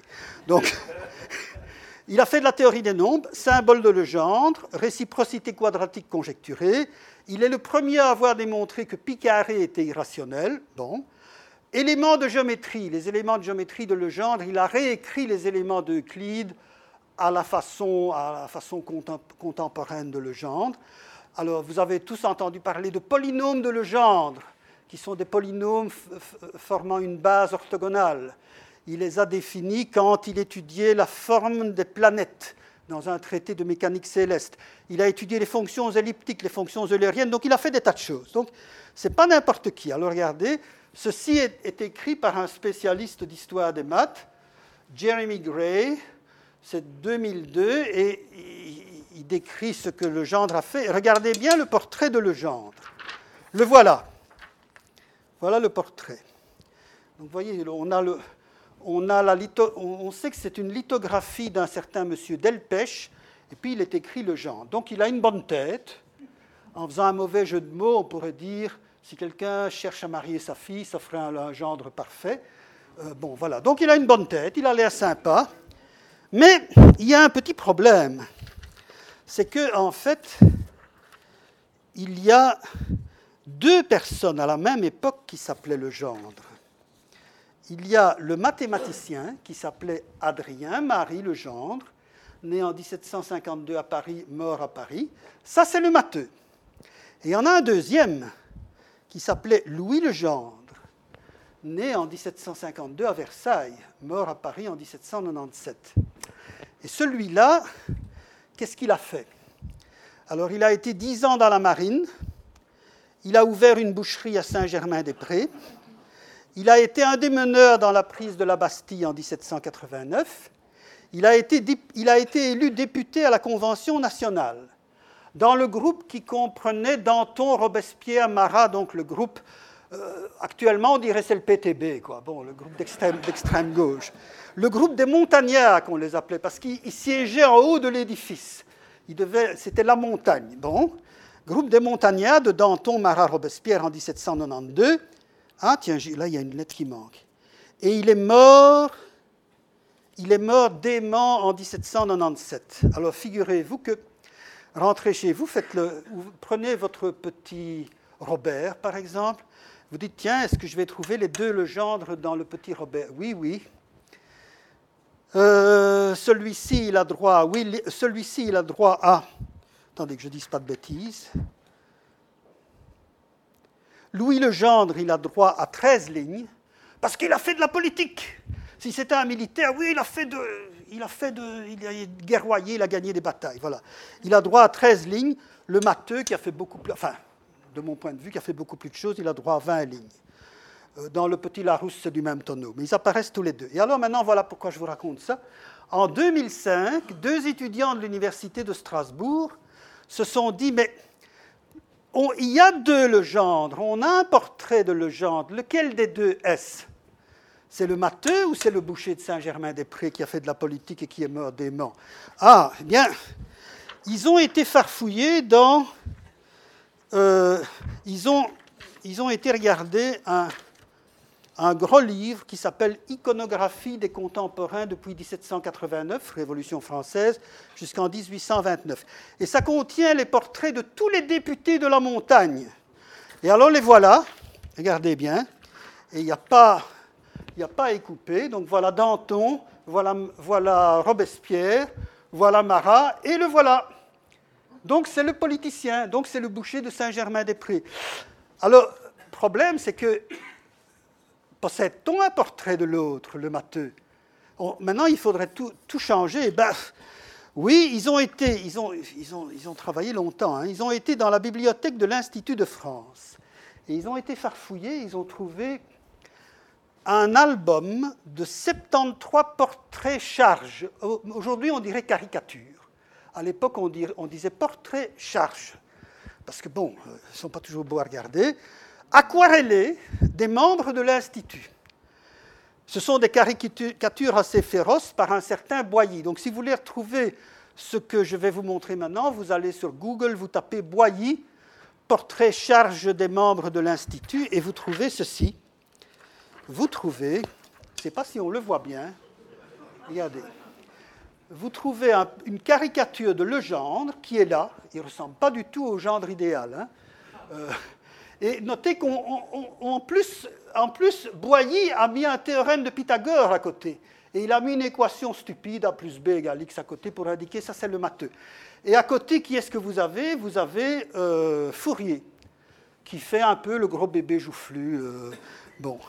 Alors on pourrait dire, oui, mais c'est anecdotique. Je vous signale en passant que si vous allez voir la, page de, de, couverture des notices de l'American Math Society le volume 56 en décembre 2009, eh bien, vous trouvez ce que je viens de vous montrer. On pourrait dire c'est anecdotique. Oui, mais l'AMS le met en couverture. À quoi ressemblait le genre? Alors on pourrait dire, oui, mais ce sont des caricatures. À quoi ressemblait-il sans, sans caricaturer? Ben, Regardez, ça c'est Fourier caricaturé, ça c'est son portrait officiel. C'est pas trop mal, hein? Bon, voilà. Donc le gendre, on a tout ce qu'on sait de lui, c'est que ben, il ressemble à ce monsieur un peu grognon, qui n'était pas dans la vie apparemment. Mais avant de terminer ceci, je vais au moins vous donner une petite citation que je trouve amusante. Si, si vous allez voir dans le livre de Stendhal, donc euh, Stendhal, Le Rouge et le Noir, la Chartreuse de Parme, et il a aussi écrit, c'est une grosse brique, La vie de Henri Brulard. C'est lui, hein, Henri Brulard. Donc il raconte sa vie, il raconte les gens qu'il il dit qui a rencontrés. Alors il dit ceci le célèbre Legendre, et ça on sait que ce n'est pas le boucher, c'est le mathématicien, parce qu'il dit géomètre de premier ordre, il a raison, recevant la croix de la Légion d'honneur, l'attacha à son habit, se regarda au miroir et sauta de joie. L'appartement était bas. Sa tête heurta le plafond il tomba à moitié assommé. Digne mort c'eût été pour ce successeur d'Archimède. Voilà, ça, on sait, on, a on a au moins cette petite chose sur le gendre. Et on sait aussi qu'en fait, en fait, il y a moyen de les distinguer. Lui signait en deux mots. Il signait le gendre. Le boucher signait en un mot. Donc c'est une manière de les distinguer. Et tant que j'y suis, je vous signale, vous, avez entendu parler du symbole de Legendre. Quand Legendre avait 77 ans, il a été impressionné par ce que faisait un jeune mathématicien allemand qui s'appelait Jacobi, qui avait 25 ans, euh, qui avait travaillé sur les, fonctions elliptiques. Et il l'a invité chez lui, il l'a présenté aux membres de l'académie. Il lui a même dit Oui, on va entamer une correspondance, mais ne mets pas de timbre, c'est moi qui les mettrai. Donc, tu n'as pas beaucoup d'argent, je te paye tout. Et ce, Jacobi a inventé plus tard dans sa vie ce qu'on appelle maintenant le symbole de Jacobi. C'est la même chose que le symbole de Legendre, mais au lieu d'avoir un nombre premier en dessous, vous avez un entier. Et ça sert en cryptographie. Bon, je vois, je vois qu'il y a un acquiescement là-bas. Voilà, alors maintenant, nombre premier, c'est fini. 6h moins 4, parfait. Alors, je dois, je dois vous raconter une bêtise maintenant, mais pour, bien mettre les choses au point, je vais parler de graphes. Les graphes sont les, structures les plus, les plus simples en mathématiques. Il ne faut pas, faut pas connaître grand-chose, mais il faut quand même être subtil. Alors, c'est quoi un graphe? C'est un ensemble dont on va appeler les éléments sommets. Donc ici, je vais vous montrer un exemple où il y a quatre sommets que j'appelle ABCD. Et je regarde toutes les paires de sommets. Certaines paires, je vais les appeler arêtes, et les autres non arêtes. Donc ici, je pourrais décider que parmi les, combien il y a, il y a six paires de sommets, bah, je vais décider que les arêtes sont la paire AB, la paire BC, la paire CD, la paire DA. Voilà, ça c'est un graphe. Le problème, c'est qu'on ne voit pas bien ce que c'est. Et encore, il n'a que quatre sommets. Hein. Euh, alors, regardez, voilà, voilà un dessin. Si je voulais favoriser non pas un ordinateur, mais mon cerveau, qui visualiserait beaucoup mieux à quoi ressemble ce graphe, ben, je mettrais des petits ronds pour représenter les sommets, et chaque fois que deux sommets forment une arête, je les joins par une ligne. Ici, j'ai mis des segments de droite, mais ça pourrait être, vous voyez, ça pourrait être euh, comme ça, ça pourrait être, vous pourriez dire, oui, mais celui-là, il est convexe, celui-ci n'est pas convexe. Donc c'est le même, regardez, ici. A, B, C, D, et les arêtes sont ça, je pourrais dire ça c'est A, ça c'est B, ça c'est C, ça c'est D. Donc il ne faut pas se laisser avoir par le dessin et par les petits traits. Ça va? Ces quatre dessins représentent en fait le même graphe. C'est la seule chose à avoir bien compris. Donc ici, vous avez trois graphes, comme on dit, isomorphes. Dans isomorphe, il y a isos, même, et morphe la forme. Donc c'est trois graphes qui sont en fait trois dessins du même graphe. D'accord? Donc, quand on dit deux graphes sont isomorphes, ça revient à dire aux notations près et aux dessins près, c'est le même graphe. Alors, juste pour vous montrer, pour être sûr que vous avez bien compris, regardez. Ah oui, alors ça se note comme ceci. On met une égalité et un petit tilde au-dessus. Eh bien, le graphe qui est là, je prétends que c'est le même que celui-ci. Je ne sais pas si vous voyez bien. Regardez, le sommet qui est là, je vais l'appeler A et je vais le mettre là. Alors l'espèce de truc qui sort là, je vais appeler ça B, C, et je vais le mettre ici. Et puis là, j'ai D que je vais mettre là, j'ai E que je vais mettre ici, et j'ai F que je vais mettre là. Faites la liste des arêtes, c'est la même. Et vous pourriez dire, oui, mais les gens qui n'ont pas bien compris ça, ils disent, oui, mais ici, il y avait deux arêtes qui se coupaient en dehors des sommets. Ça n'a pas d'importance. Là, elle ne se coupe plus. Bon, il faut simplement dire les traits sont là pour, nous informer de quelle paire forme des arêtes. Là, non, vous savez ce que c'est. Et on arrive à, à ce théorème que vous n'allez pas croire. Ah, donc j'explique et puis j'énonce le théorème. Et je crois que c'est un résultat qui est très peu connu des mathématiciens, mais bon. Donc je vais, je vais vous parler de de ce qu'on appelle le graphe infini aléatoire. C'est très très simple. C'est un graphe qui est infini. Oui, mais infini comment? Eh bien, il doit avoir Aleph 0 sommet. Donc, il a autant de sommets qu'il y a de nombres entiers, ou de nombres premiers, ou tout ce que vous voulez. Donc, il a Aleph 0 sommet. Ça, je l'impose. Ça va? Une infinité dénombrable de sommets. Je vais l'appeler gamma. Et maintenant, je vais vous, expliquer quand est-ce que je joins deux sommets P et Q par une arête. Eh bien, voilà ce que je fais. Pour chaque paire PQ de sommet de gamma, je vais lancer une pièce de monnaie. Donc il y a plein de paires. Hein. Pour chaque paire, mais j'imagine que je suis Dieu le Père, j'ai une pièce de monnaie en la main et je joue à ça. Pourquoi pas hein? Bon, il a, tout, il a, du temps à perdre. Hein. donc, euh, on lance une pièce de monnaie. Attention, vous pourriez dire, équilibré ou pas On s'en fout. Tout ce qu'on veut, c'est que la probabilité de pile, la probabilité d'avoir pile avec cette pièce, soit, soit un nombre que je vais appeler P qui est fixé. Chaque fois que je vais lancer la pièce, la probabilité d'avoir pile sera P. P ne peut pas être nul, il ne peut pas être égal à 1. Mais il peut être tout ce que vous voulez entre 0 et 1. Ça va? Donc, Vous pensez peut-être à un demi, un demi. Non, ça c'est ringard. Non, non. Il faut penser par exemple euh, un, un, milliardième, et alors la probabilité de face, ce serait 1 moins un milliardième. Euh, bon, voilà. Alors, bien, quand je sais ce que le jet de cette pièce m'a donné, je décide que si c'est pile, c'est une arête, si c'est face, ce n'est pas une arête. Et je fais ça pour chaque paire de sommets. Donc, ça me permet de décider si oui ou non P et Q sont joints par une arête. Pile égale oui, face égale non. Et je suppose que les jets sont indépendants. Petite hypothèse probabiliste. Je suppose que chaque fois que je lance la pièce, ça ne va pas dépendre de ce que j'ai fait avant. Bon, voilà. Je fais ça. Alors j'obtiens un graphe qu'on va, va, appeler un graphe infini aléatoire. Parce que ça dépend non seulement de la valeur de P, mais même une fois que vous fixez P, vous pouvez lancer une infinité de fois votre pièce de tas de manières différentes. Donc voilà un graphe qui s'appelle gamma. Et puis en voilà un autre que je vais appeler R. Donc celui-ci est aléatoire, hein. celui-ci ne l'est pas. Alors quels sont les sommets de ce graphe R? Bien les sommets, ce sont tous les nombres premiers qui sont des multiples de 4 plus 1 on a vu tout à l'heure, c'est un bête cas de Dirichlet, il y a une infinité dénombrable de nombres premiers qui sont des multiples de 4 plus 1. Je les mets tous dans une patate. Donc vous voyez, je les ai là. 5, 13, 17, 29, 31. Il y en a une infinité dénombrable. Bon, donc il y a le même nombre d'éléments de sommet là et là. Et puis quand, par Dirichlet, je sais qu'il y a Aleph 0 sommet, quand est-ce que je vais les joindre par une arête?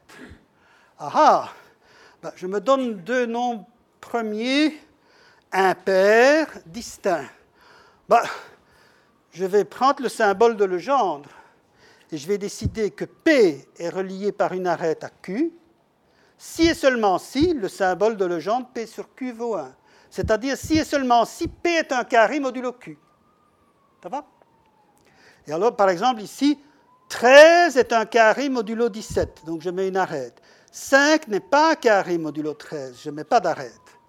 On pourrait dire, oui, oui, mais cette définition, elle est orientée. Vous me dites, P est, P relié par une arête à Q, mais est-ce que Q est vraiment relié lui aussi par une arête à P? Ben oui, grâce à Gauss. Donc Gauss ne joue que là. Vous voyez, j'aurais pu gagner 20 minutes hein, en vous disant, maintenant on va jouer sur le fait que, mais je trouvais que ça valait la peine de vous montrer la loi. Gauss me dit que quand P et Q sont tous les deux congrus à 1 modulo 4, il suffit d'ailleurs qu'il y en ait un qui le soit. Alors P sur Q égale Q sur P. Donc si P est relié à Q, Q est relié à P, donc le graphe est non dirigé, il ne faut pas mettre de flèche dessus.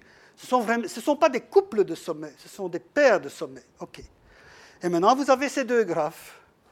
Donc l'un, l'un est construit de manière purement aléatoire par quelqu'un qui jette une pièce de monnaie avec un grand P pile. Et que se passe-t-il à votre avis? Que se passe-t-il? Théorème démontré en 1963 par Erdős et Régny. Et ce n'est pas très difficile à démontrer, mais je ne vais pas le faire. Ce théorème dit que la probabilité que le graphe infini aléatoire soit isomorphe, c'est-à-dire soit le même que celui qu'on a construit avec un algorithme déterministe et la loi de Gauss, cette probabilité vaut 1. Donc, c'est, ce qu'on appelle euh, une certitude stochastique. Ça va Si vous faites l'expérience, ben, alors on se dit, mais là, on commence à se dire, non, ce n'est pas possible. On se dit, d'abord, ce n'est pas possible d'obtenir toujours le même. Imaginons même que j'ai une pièce avec pile un demi face à un demi. Et puis je répète l'expérience. Je vais, je vais, avec une probabilité 1, obtenir toujours celui-là. Et puis on se dit pire que ça. Imaginez que je prends maintenant une pièce dont la, dont la probabilité, ici je vais vous empêcher de dormir, hein, dont la probabilité de pile est 1 sur 10 exposant 10 exposant 10 exposant 10. Pourquoi pas? C'est plus grand que 0. Et la probabilité de face serait donc 1 moins 1 sur 10 exposant 10. Bon. Autrement dit, vous n'avez pratiquement jamais d'arête. Et vous avez pratiquement toujours des non-arêtes. eh bien, le théorème vous dit pas, vous n'avez pas de chance. Euh, votre cerveau ne, comprend pas encore bien les probas ni les infinis dénombrables, parce que ce sera le même graphe que vous allez obtenir. Et ça, c'est ce qu'on appelle maintenant, dans la littérature, le graphe infini dénombrable aléatoire. Et on met l'article défini le.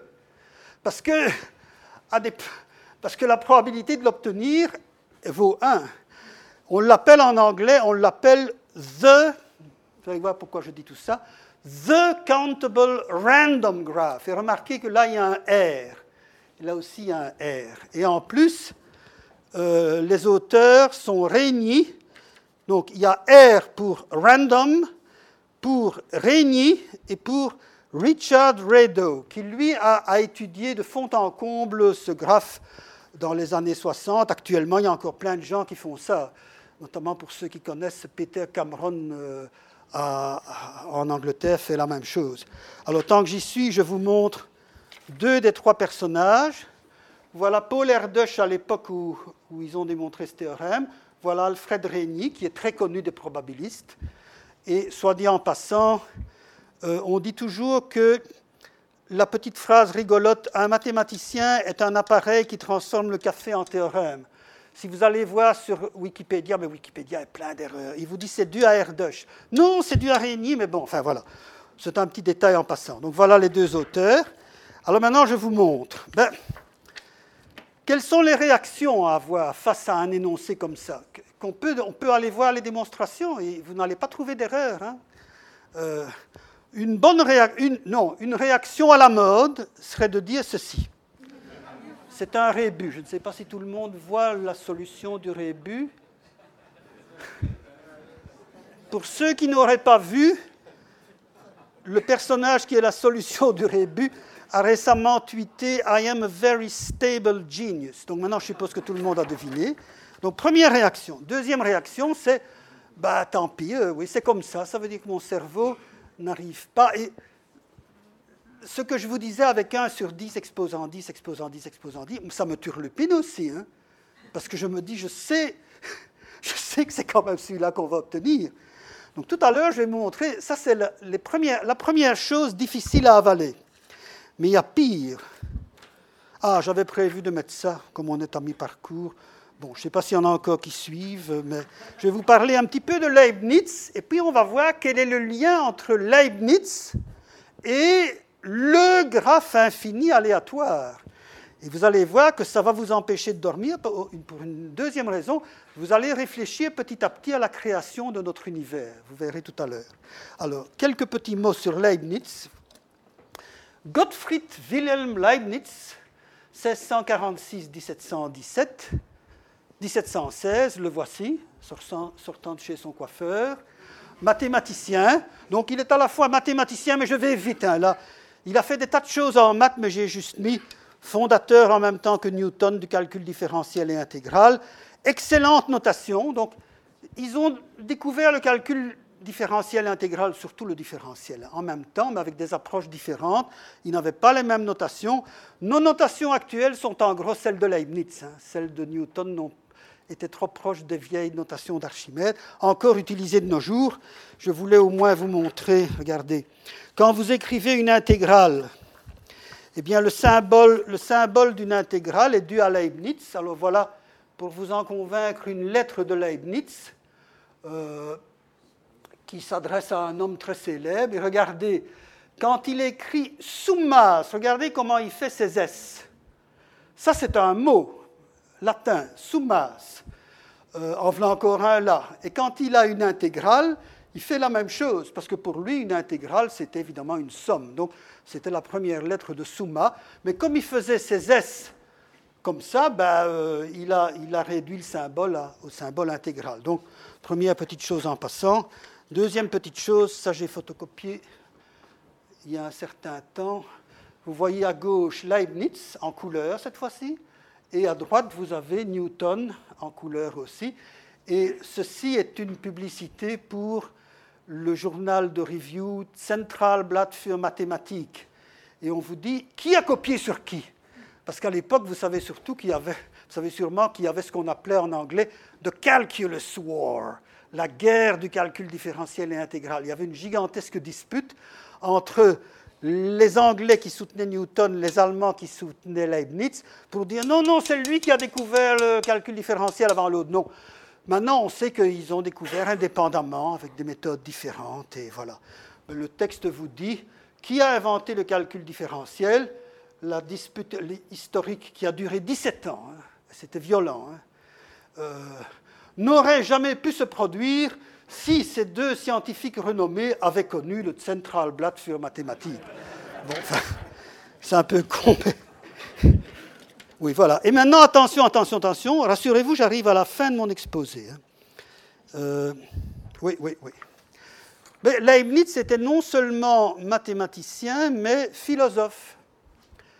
Et l'un de ses dadas en philosophie était de dire le monde réel, celui dans lequel nous vivons, est le meilleur de tous les mondes possibles. Il dit bien possible. Hein. il dit c'est le meilleur de tous les mondes possibles. Mais, mais quand on va voir ce qu'il dit, euh, il dit oui, je sais bien que dans le monde dans lequel nous vivons, il y a des meurtres, il y a des viols, il y a des tortures. Oui, mais ce sont des petits phénomènes accessoires. En gros, c'est quand même le meilleur des mondes possibles donc die beste aller möglichen Welten. Alors, en passant, je vous signale que si vous avez lu dans le temps Candide, le tout petit, ça, vaut la peine de le relire, hein, c'est en livre de poche. Dans Candide de Voltaire en 1759, Voltaire se moque de Leibniz, qu'il appelle le docteur Pangloss, qui, au milieu des pires catastrophes, répète tout le temps tout est tout est au mieux dans le meilleur des mondes possibles. Ça fait un peu tout va très bien, Madame la Marquise, entre deux guerres. Donc voilà, le meilleur. Mais le meilleur, c'est quoi? Alors il y a un texte peu connu de Leibniz dans lequel il essaye de préciser ce qu'il entend par le meilleur. Celui-là est moins connu. C'est tout petit, hein, mais c'est en latin. Et c'est pas évident à lire, mais je vais essayer de décortiquer, d'enlever la substantifique moelle. En, 17, en 1697, Leibniz publie De Rerum Originatione Radicalis radicali, qu'on pourrait traduire par, donc ça c'est au sujet de hum, des choses, hein. bon, même si vous avez oublié tout votre latin, euh, donc au sujet des principes fondamentaux, oh, radicali, ce sont les principes fondamentaux qui sont à l'origine des choses. Et alors il fait, il dit voilà, euh, le meilleur des mondes devrait satisfaire les trois propriétés suivantes. Le, il a aussi toute une tartine sur le fait. Ah oui, ça je dois vous le lire quand même. Oui, oui, avant que je ne vous montre la suite. Donc Leibniz c'était croyant. Hein. Et dans ce petit texte, il commence d'abord par il commence d'ailleurs par se poser des questions très intéressantes que les physiciens savent à peine euh, défricher aujourd'hui. Il commence par dire, après tout, pourquoi y a-t-il quelque chose plutôt que rien? Vous avez entendu ça euh, un peu partout. Euh, eh bien, ça se trouve tel quel dans le texte en latin. Pourquoi y a-t-il quelque chose plutôt que rien? Et puis, il, enchaîne un peu plus loin en disant, écoutez bien, comme il y a une infinité de mondes possibles dans les idées de Dieu, qu'il n'en peut exister qu'un seul, ça, il ne dit pas pourquoi. Ben, ça doit être celui dans lequel on vit, donc on comprend quand même. Euh, eh bien, euh, il faut qu'il y ait une raison suffisante du choix de Dieu qui le détermine à l'un plutôt que l'autre. Et alors il dit, il y a un principe de maximum que Dieu applique. Vous voyez ça beaucoup plus tard, on va le retrouver dans des écrits de mathématiciens et physiciens. Donc Dieu essaye de produire un effet maximum avec un effort minimum. Bon, alors on met tout ça ensemble, c'est pas évident à lire, mais on arrive à la en décortiquant ce que lui dit, il demande trois choses au meilleur des mondes. Il demande que le meilleur des mondes maximise, première chose, alors j'utilise ces mots, l'harmonie et l'élégance. Dieu ne peut pas créer quelque chose de moche. Ça doit être harmonieux et ça doit être élégant. Maintenant, nous, on dirait plutôt, bah, pour les mathématiciens, ça doit avoir beaucoup de symétrie, ça doit être très symétrique. Voilà, donc ça doit être harmonieux, élégant, première chose. Deuxième chose, Le meilleur des mondes doit maximiser la variété, là c'est presque du mot à mot, hein, traduit, la variété des formes qu'on y trouve. Donc quand vous êtes dans ce monde, vous devez pouvoir trouver beaucoup, beaucoup de formes différentes, sous-entendu intéressantes. Hein. Beaucoup de formes. En fait, on pourrait dire des objets, nous on dirait plutôt, il doit y avoir beaucoup de sous-structures intéressantes à étudier dans ce, meilleur des mondes. Et alors, troisième chose, qu'est-ce qu'il faut aussi maximiser? Ben, Il ne dit pas la probabilité, il dit qu'il faut maximiser les possibilités d'existence. Alors, quand on regarde bien son texte, ça revient sans le dire, il faut maximiser la probabilité d'obtenir ce monde-là. Donc, il faut maximiser la probabilité, il faut maximiser l'harmonie et l'élégance, donc les symétries. Ça doit être un objet très, très, très symétrique qui apparaît avec une très forte probabilité. Vous me voyez venir. Hein il y en a un qu'on vient de voir apparaître avec une probabilité 1 quand on joue. Bon, et il doit y avoir beaucoup de formes différentes à l'intérieur. Ok, alors je vais peut-être peut-être vous montrer. Oui, il y a le mot symétrie. Euh, ici, je peux aller très vite. Hein. Je vous montre des symétries dans la nature, mais ça vous avez vu dans tous les bouquins. Un papillon, il y a une symétrie bilatérale. Ce bel arbre, il a la symétrie d'un cône. Ça, c'est un protozoaire, il a, une, la symétrie d'un polyèdre que je ne peux pas décrire avec des petites pointes. Ça, c'est la, disons, la symétrie dans la nature. Je vous montre encore deux exemples. Regardez ceci. Avouez que, ah, c'est beau. On se dit, tiens, c'est beau. Alors, qu'est-ce que c'est?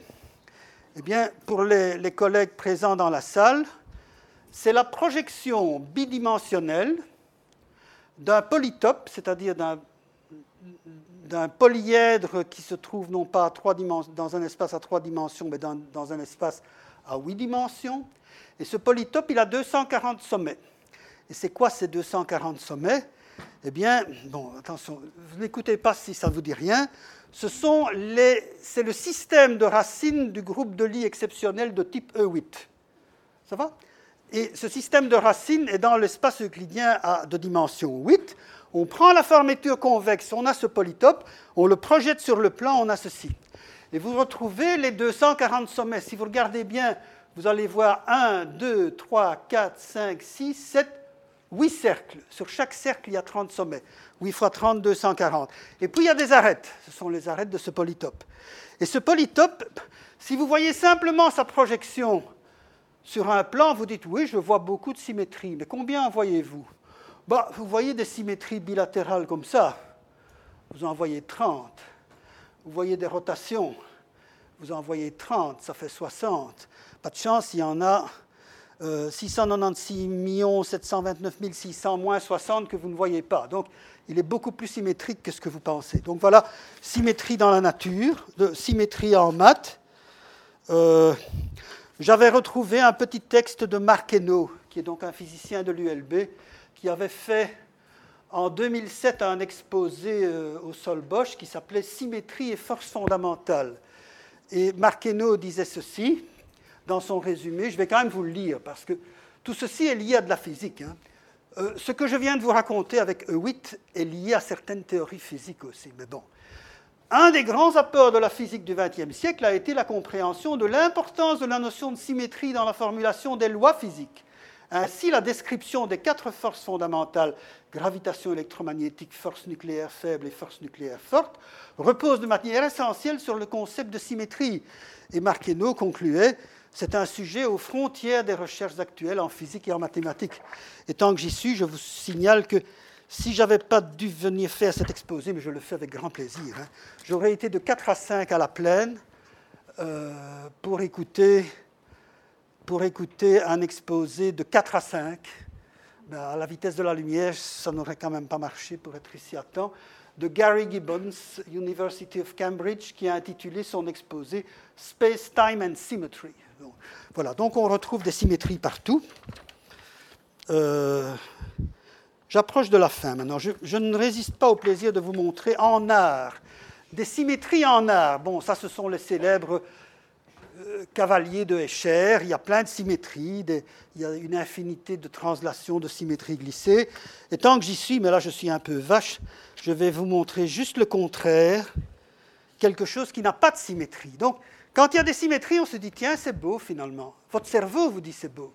Votre vous voyez, votre cerveau, quand vous observez ceci, se dit, ah, si je veux retenir ce qu'on montre, je n'ai pas beaucoup d'efforts à faire. Il suffit que je retienne le dessin d'un cavalier. Je peux tout reconstituer. Par contre, si on lui montre ceci, je ne vous dis pas tout de suite ce que c'est, si je vous montre ça, oh, on se dit ce truc n'a pas de symétrie. Qu'est-ce que c'est?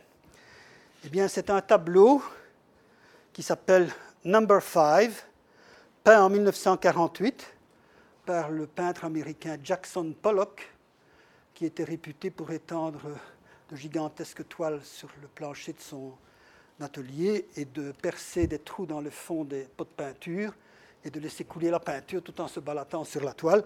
Ça, c'est un des résultats, ce qui, ce qui vaut la peine. Donc, vous voyez, il n'y a pas de symétrie du tout, hein, sauf l'identité. Ben, en 2006, ce tableau a été vendu 165 millions de dollars chez Christie's. Et c'était le, le, record en 2006. Tiens, voilà, attends, allez, 10 secondes. Voilà Jackson Pollock travaillant dans son atelier. Oui. Et euh, tant que j'y suis, ça n'est plus actuellement, ça n'est plus Number 5 hein, qui est le tableau le plus cher. C'est celui qu'on a retrouvé récemment, vous l'avez peut-être vu dans des revues ou à la TV, ça s'appelle Salvator Mundi, le sauveur du monde. C'est une tête de Jésus-Christ peinte apparemment par Léonard de Vinci. Elle, elle vaut 450 millions de dollars. Voilà, bon. Je, suis, au bout. Hein. Moi, je vois qu'il est 22. Si vous voulez, à 30, j'ai fini. 35, disons, allez.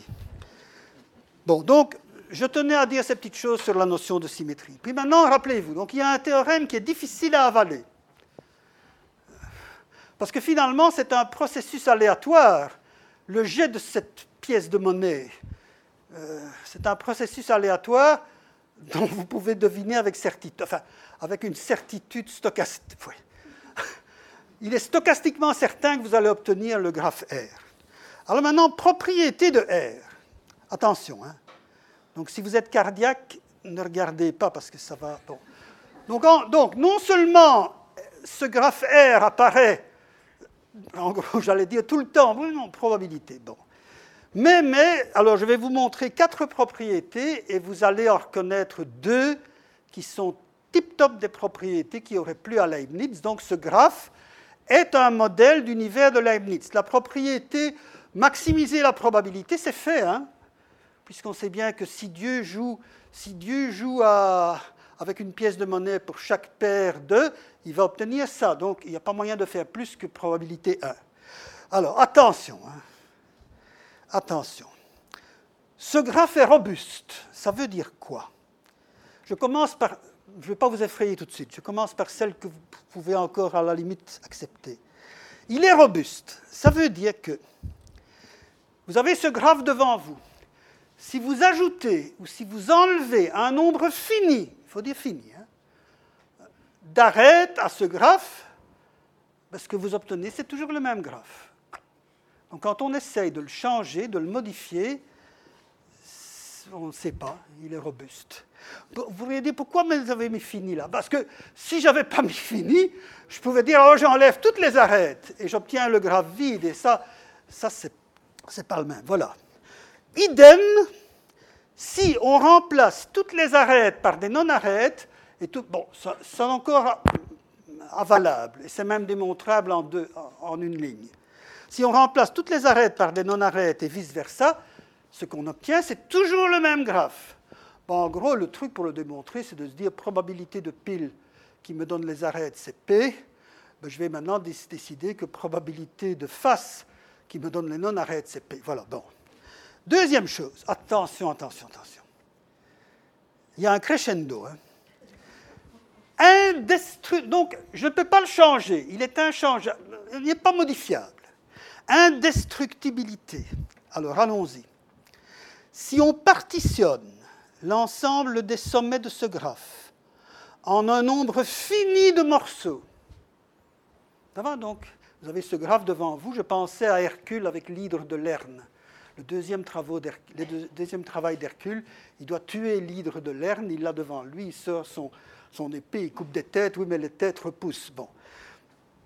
si on partitionne l'ensemble des sommets de R en un nombre fini de morceaux, comme vous voulez, mais un nombre fini, eh bien, le sous-graphe induit sur un des morceaux, ce sera le graphe R. Donc vous voulez le détruire. Ah, je n'ai pas dit ce qu'est sous-graphe induit, je vais expliquer tout de suite. Vous voulez le détruire, vous le coupez en morceaux, vous le coupez en 10 exposants, 10 exposants, 10 exposants, 10 morceaux.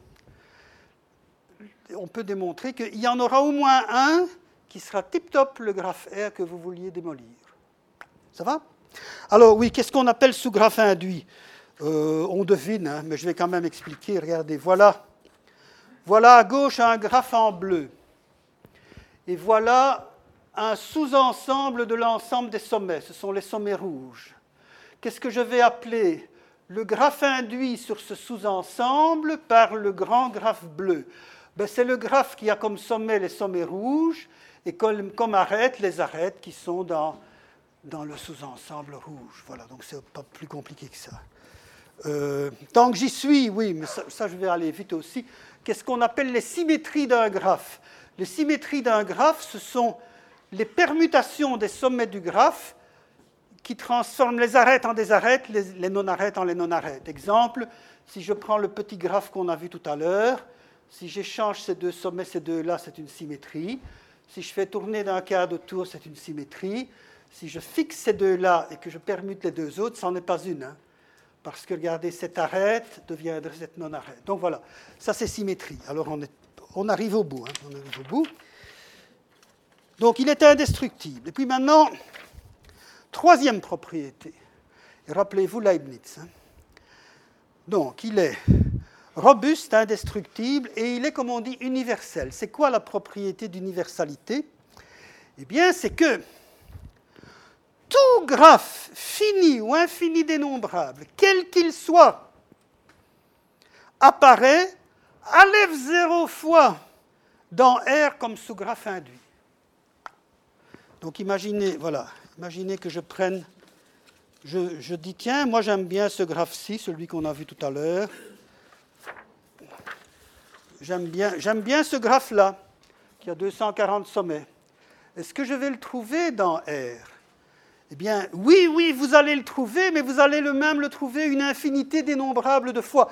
Je n'ai pas dit de manière disjointe, hein, mais je vais en trouver une infinité dénombrable de copies. Peut-être que certains ont des, points comme des sommets communs, mais donc voilà. Donc n'importe quel graphe que vous pouvez imaginer, fini ou infini dénombrable, se trouve dans R. Si on cherche bien, on le trouve, et on le trouve une infinité dénombrable de fois. Donc pensez à Leibniz qui dit, oui, ben, il faudrait qu'il essaye de maximiser la variété des formes qu'on rencontre. Mais on ne peut pas faire mieux que ça. Hein. Mais voyez, ici, vous pourriez vous dire, tiens, mais donc si je me donne comme graphe un graphe infini dénombrable où toutes les paires de sommets sont des arêtes, donc ce qu'on appelle le graphe complet infini dénombrable. Je le trouve là-dedans. Oui, je le, oui, vous allez le trouver. Et vous allez le trouver à l'F zéro fois. Et le graphe infini dénombrable vide dans lequel il n'y a pas d'arrêt. Aussi, hein, une infinité dénombrable de fois. Et le graphe à l'F 0 Oui, mais vous allez le trouver, ben, bien sûr, une fois. Oui, mais vous allez le trouver une infinité dénombrable de fois. Par exemple, dans un des morceaux qu'on a coupé tout à l'heure. Bon. Et alors, c'est presque, presque le bout. Il est 6,5. Rappelez-vous, ce que Leibniz imposait à son meilleur des mondes, c'est qu'il soit harmonieux et élégant. Alors pour le mathématicien, c'est ben, il doit y avoir beaucoup de symétrie. Au plus il y a de symétrie, au mieux c'est. Alors qu'est-ce qu'on peut dire de l'harmonie du graphe R? Eh bien, on peut démontrer qu'il a, il est infini dénombrable. Donc il a Aleph 0 sommet, mais il a deux exposants Aleph 0 symétrie. Ça va? Et deux exposants à F0, c'est autant que le nombre de nombres réels. Donc, le nombre de, le ces sommets, c'est autant que les naturels. Le nombre de ces symétries, c'est autant que les réels. Ça va? Alors, petite remarque en passant. Si. C'est pas difficile à démontrer, mais c'est tout à fait trivial, mais je vous le donne comme, comme petite information. Si vous prenez n'importe quel ensemble infini, bonjour monsieur, je vais avoir fini dans cinq minutes. Hein. Si vous prenez n'importe quel ensemble infini, dénombrable, donc je donne un ensemble E de cardinal à F0, et je me demande De combien de façons puis-je permuter les éléments de E Eh bien, le nombre total de permutations des éléments de E, c'est précisément 2 exposants à F0. Pour les matheux, c'est le cardinal, du groupe symétrique sur grand N, c'est 2 exposants à F0. Donc on ne peut pas faire mieux que ça. C'est déjà beaucoup, mais de toute façon, on ne peut pas faire mieux. Et en plus, mais ça c'est pour les matheux présents dans la salle, je vais arrêter là, je ne vais pas vous en donner plus, mais les symétries de n'importe quelle structure forment un groupe de permutation. Eh bien, ce groupe-ci, il est simple. Ça veut dire qu'il est quand même très compliqué, hein, mais il est simple, un groupe simple en schématisant à mort. C'est un groupe qui se comporte en théorie des groupes comme les nombres premiers dans l'arithmétique. Désolé pour mes collègues qui vont dire que ce n'est pas tout à fait ça, mais je le sais bien. Hein. Bon. Euh, voilà, voilà, voilà. Donc voilà. Je vais terminer dans. Ah non, oui. Dans 4, dans 4 minutes et 10 secondes, je crois. Euh, donc voilà les propriétés de ce graphe. Alors là, on peut se dire, donc finalement, si, si Dieu voulait fabriquer un univers qui serait le meilleur des mondes à la Leibniz, c'est pas difficile. Il, jette une pièce de monnaie, et alors il est sûr qu'il va, va euh, satisfaire aux trois conditions de Leibniz. Maintenant, rappelez-vous, ça, ça se discute. Alors cette photo-ci, je vous la montre.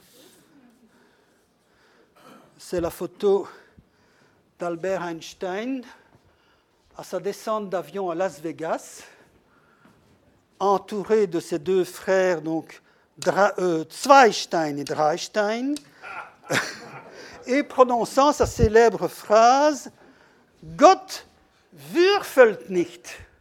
Donc je voulais voir si vous alliez gober ça. Bon, donc, c'est pas ses frères, il n'a jamais été à Las Vegas, mais c'est quoi ça, Gott würfelt nicht? Il aurait pu le dire en arrivant à Las Vegas. Dieu ne joue pas au dé.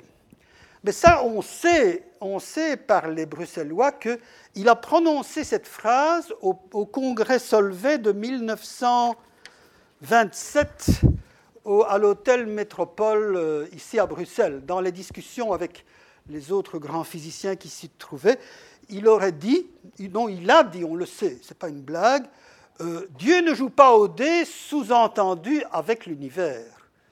Sous-entendu, je ne suis pas prêt à croire. Ah oui, ce qu'il faut savoir, c'est que, euh, contrairement à Leibniz, Einstein n'était pas croyant. Donc il faut savoir que quand Einstein dit Dieu, il pense aux lois de la nature. Hein. Donc Dieu, c'est une. une euh, ça veut dire les lois de la nature. Les lois de la nature ne jouent pas au dé. Donc voilà. Maintenant, on pourrait dire oui, il a dit ça, mais Dieu ne joue pas au dé, mais il joue peut-être à pile ou face. On n'en sait rien. Alors là, là, on a une citation d'Erdős. Donc voilà Erdős. Et Erdős a dit God may not play die. Peut-être bien qu'il ne joue pas au dé avec l'univers. Mais il enchaîne en disant Mais quelque chose de bizarre se passe avec les nombres premiers. Bon, je vous laisse y réfléchir. Alors, je termine en vous montrant oui, j'ai fini. Hein, euh, mais je voulais terminer en vous montrant, en vous lisant un petit conte de science-fiction, en vous montrant un chat de Geluc, et puis en vous faisant entendre un, petit air de jazz. Donc on va terminer d'une manière inhabituelle. Bon, voilà. Alors écoutez bien, ça vaut ce que ça vaut. Hein. Je vais vous lire un petit conte de science-fiction. Et vous en faites ce que vous voulez suivant vos convictions philosophiques. Alors allons-y. Il était une fois une civilisation extraterrestre vivant dans une galaxie très lointaine. Leurs physiciens avaient découvert que l'univers était en fait formé d'une infinité dénombrable de grains d'espace-temps. Vous pourriez dire, euh, si, si, ben, il y a des, théories maintenant, même Alain Cohn joue avec des trucs comme ça. Enfin bon, voilà. Euh, une infinité dénombrable de grains d'espace-temps, et que les interactions entre ces grains pouvait se décrire à l'aide d'un graphe infini dénombrable ayant ses grains comme sommet. Ça, c'est ce que les physiciens de cette civilisation lointaine avaient découvert. Ça va? Bon. Entre-temps, leurs mathématiciens avaient étudié les nombres premiers, c'est normal, et avaient constaté que ce graphe pouvait être construit à partir des nombres premiers égaux à 1 modulo 4 en utilisant la loi de réciprocité quadratique d'un monsieur qui s'appelait Gauss dans cette civilisation. Ils en conclurent, les mathématiciens, que leur univers était le résultat euh, d'un dessin intelligent, et même très intelligent. donc dessin avec D-E-S-S-E-I-N, hein, Intelligent Design qui fait fureur aux USA. Bon, à partir d'une loi de construction de toute beauté. Toutefois, quelques années plus tard, d'autres mathématiciens démontrèrent qu'avec une probabilité égale à 1, l'univers pouvait aussi être le résultat d'un processus aléatoire très simple. À partir de ce moment, plus personne ne sut que croire. Dessin intelligent ou processus aléatoire? Heureusement, allez, happy end, hein, heureusement, ils décidèrent finalement de continuer à étudier leur bel univers pour arriver à mieux le comprendre. Voilà, fin de mon conte. Je vous montre le chat de un chat de Geluc que j'aime bien, qui dit Ma conviction est que l'univers a été créé par Donald Duck et Mireille Mathieu, et je serais très meurtri qu'on ne respecte pas ma croyance. Ça va? Et alors, dernière chose, je vais vous laisser deviner quel est le, le petit morceau de 2 minutes 9 secondes que je vais vous faire écouter maintenant.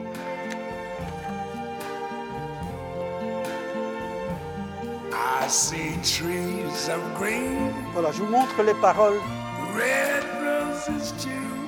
On peut pas mettre un peu plus I see them blue for me and you. And I think to myself, what a wonderful world. C'est quand même mieux que My Taylor is rich, your flowers are beautiful. I see skies of blue and clouds of white. The bright, blessed day the dark sacred night, and I think to myself, what a wonderful world.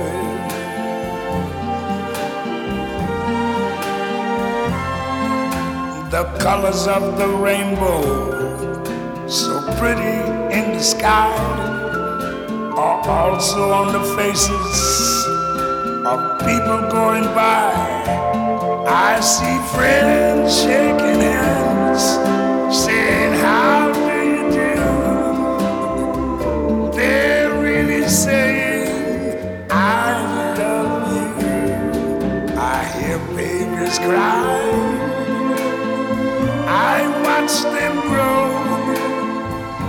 They'll learn much more than I never knew. And I think to myself, what a wonderful world. Yes, I think to myself, what a wonderful vais vous dire pourquoi, parce que si vous faites bien attention, il y a très peu de notes. La mélodie est très simple, les mots sont tout bêtes niveau première leçon d'assimile anglais, et ce que ça dit vaut la peine. Ça donne la chair de poule. Oh, c'est bon, c'est tout bête. Alors, autre chose, pourquoi est-ce que j'ai décidé de terminer par ça? Parce que j'ai appris par hasard, il y a quelques mois, que Marc Danval, je ne sais pas si vous savez, qui est un journaliste de la RTB, qui tous les samedis à 15h a une émission s'appelant La troisième oreille, celle qui entend ce que les deux autres euh, n'écoute pas. Euh, Marc Danval était venu faire au Collège Belgique un exposé sur l'histoire du jazz en Belgique. Et, ce qu'on disait sur le web, c'est que donc il avait fait une conférence à l'Académie. Jacques de Decker, qui était, était, venu lui dire Tu es le premier à avoir fait entendre du jazz sous les vénérables plafonds de l'Académie. Donc je me suis dit, maintenant je vais essayer d'être le second. On, va, terminer par ça.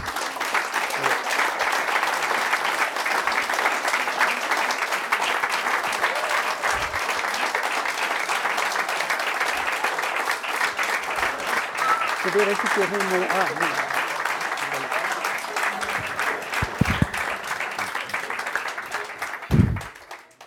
Les sciences. Les sciences. La connaissance. La connaissance. L'histoire. La nature. La nature, La médecine. médecine, La médecine. L'éthique. La La psychologie. psychologie. Les arts. Collège Belgique. Collège Belgique. Collège Belgique. Lieu de savoir.